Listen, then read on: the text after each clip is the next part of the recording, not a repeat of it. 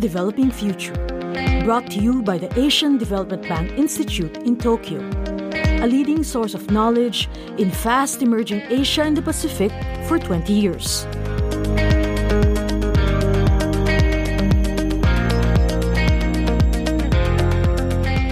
Negative interest rates in Japan are leading banks, pension funds, and other investors to look overseas for better returns.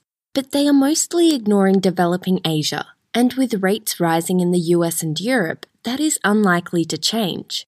Alicia Garcia Herrero, a prominent economist who has worked at the International Monetary Fund and is now chief economist for Asia Pacific at the French investment bank Natixis, told the annual conference of the Asian Development Bank Institute that investors were being driven from Japanese markets by the low rates used by the Bank of Japan to boost economic activity and, and end decades of deflation pension funds, which need steady returns, have been especially affected by negative rates on Japanese government bonds or JGBs.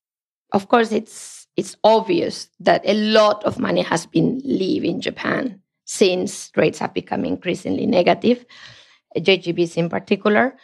Uh, but the question is, where are they heading and whether it makes a difference for emerging Asia? They're investing in the developed world, US followed by European countries, EU countries in particular. It would perhaps have made sense for Japanese investors to look at developing Asia as rates headed down in Japan, the US, and Europe after the global financial crisis. With interest rates dropping elsewhere, currencies in developing Asia gained against the yen. That made any investments in those countries even more successful in yen terms. And yet, says Garcia Herrero, the amount of money Japanese investors allocated to developing Asia remained very small. And I'm afraid that the change in environment has not going to help for this to happen has not really resulted in a large part of portfolio flows going into what you would imagine would be search for yield right there in your neighborhood, emerging Asia. With hindsight, that might not be such a bad thing, says Garcia Herrero. Had they invested more in developing Asia, it could have been a problem for those markets, since it would have added to the rush for the exits once the Federal Reserve and other central banks indicated they would start raising rates again. Thank God it wasn't bigger. If they had put all of those, all of that money in EM Asia at a time where the Fed was kind of reluctant to hike, that would have probably caused more trouble than anything else. The question is now and in a way, what I happen to think is that, wow, maybe now it's good that they hopefully they manage to rethink their risk strategy and they kind of put more eggs in this basket. Unfortunately, I don't think this is going to happen.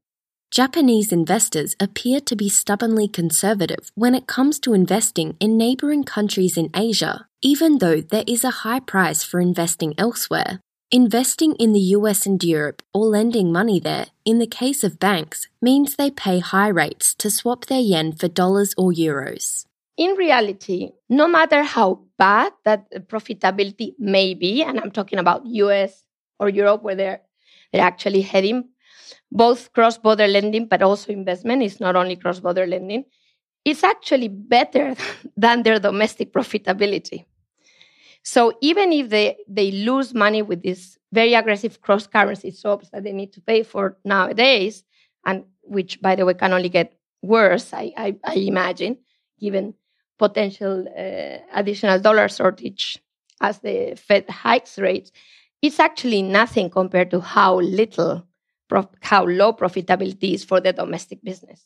So that they're forced, no matter what, to continue with this strategy it's helping them literally like you know keep their low profitability at bay. At least not you know to see additional reductions given very low yields negative actually until recently at the 10 year jgb uh, for japan. So i think of course they continue. They have to. The problem is they're not really going to em asia as of now. I mean not to the extent that would make a big difference that was economist Alicia Garcia Herrero, who has worked at the International Monetary Fund and a number of central banks, talking at the annual conference of the Asian Development Bank Institute.